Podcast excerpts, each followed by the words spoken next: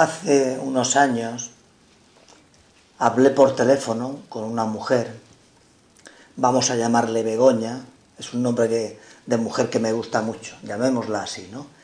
Era de mediana edad, no había llegado todavía a los 50 años y había sido desahuciada por los médicos porque ya después de varias operaciones pues ya le habían dicho que no podían hacer nada más por ella, ¿no?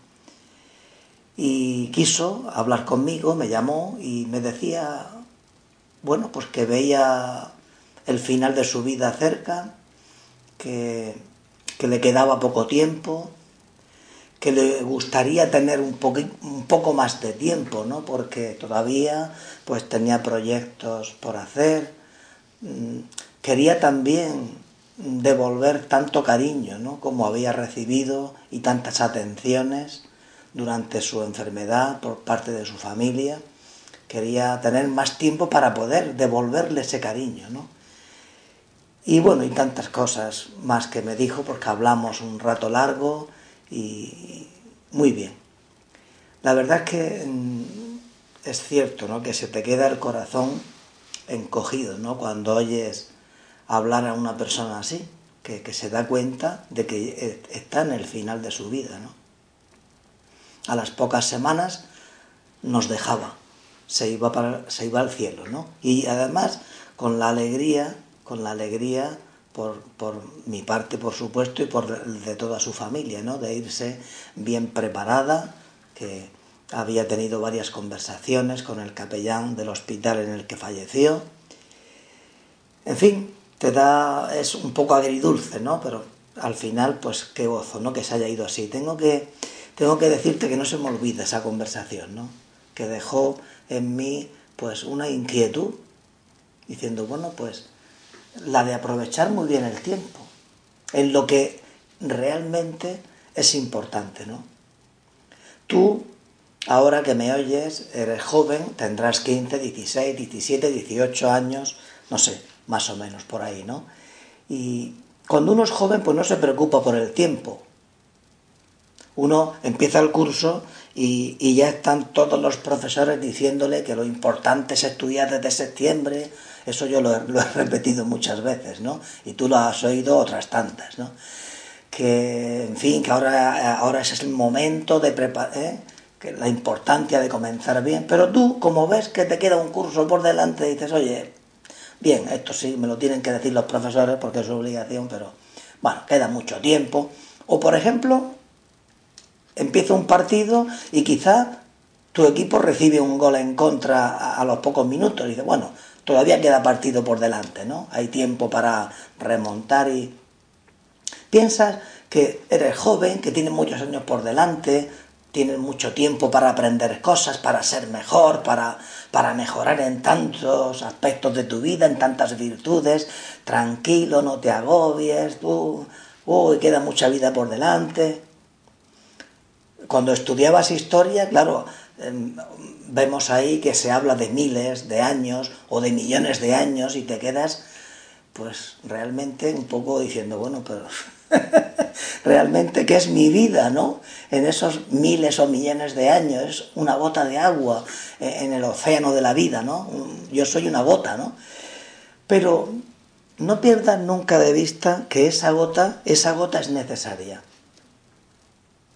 Habrás oído muchas veces eh, ese refrán que dice que, que un grano no hace granero, pero ayuda al compañero. Bueno, pues esa gota y ese grano hacen falta. Tu vida hace falta en el mundo. ¿Has pensado alguna vez qué vas a aportar tú a este mundo? ¿Cómo va a contribuir tu vida a engrandecer más este mundo que Dios ha puesto en tus manos? Porque ninguno estamos aquí porque sí, por hacer. Estamos aquí porque Dios lo ha querido.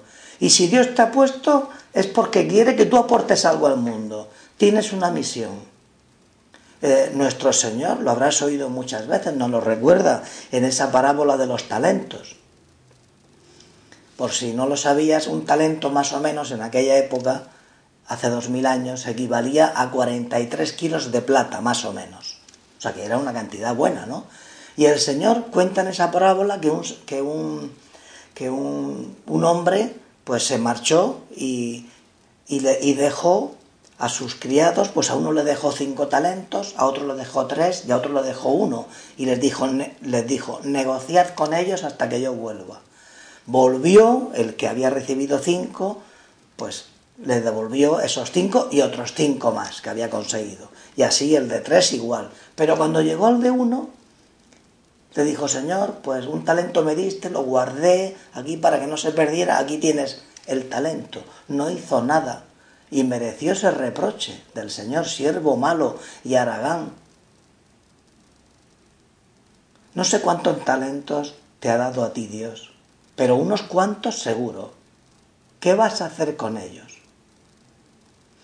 Mm, con frecuencia, en alguna ocasión, habrás oído alguna canción, porque el tema del tiempo es algo, igual que el amor, pues en las canciones eh, se llevan mucho, ¿no?